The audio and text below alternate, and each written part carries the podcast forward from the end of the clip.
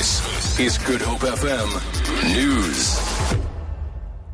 Good morning. The newly inaugurated rector and vice chancellor of the University of Stellenbosch, Wim de Villiers, has announced a major program aimed at transforming the institution. De Villiers takes over from Russell Botman, who passed away last year. The official ceremony was accompanied by a student demonstration outside, accusing the university of forcing students to learn in Afrikaans. De Villiers says he does not have a problem with students playing an active role in the transformation of the university. What I would like my term to be remembered as is we're going forward into our next century. The focus is on the future and what we can contribute as a university, as a national asset. This is not an Afrikaans university. It is not an English university. It is not an isiXhosa university. It's a multilingual, world class South African university. An unidentified driver of a minibus taxi has died when he apparently lost control of his vehicle on the N1 near Bellville late last night.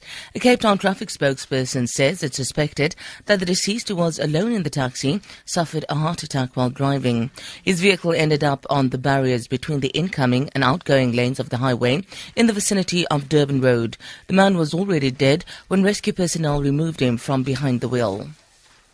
The public protector Thuli Madonsela has been accused in Parliament of working hand in glove with the DA.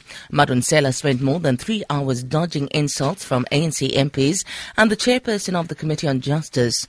The DA, ACDP and EFF MPs defended Madonsela in vain, while the ANC accused her of undermining the justice system, submitting a flawed report to Parliament and allegedly not having control over her office's finances.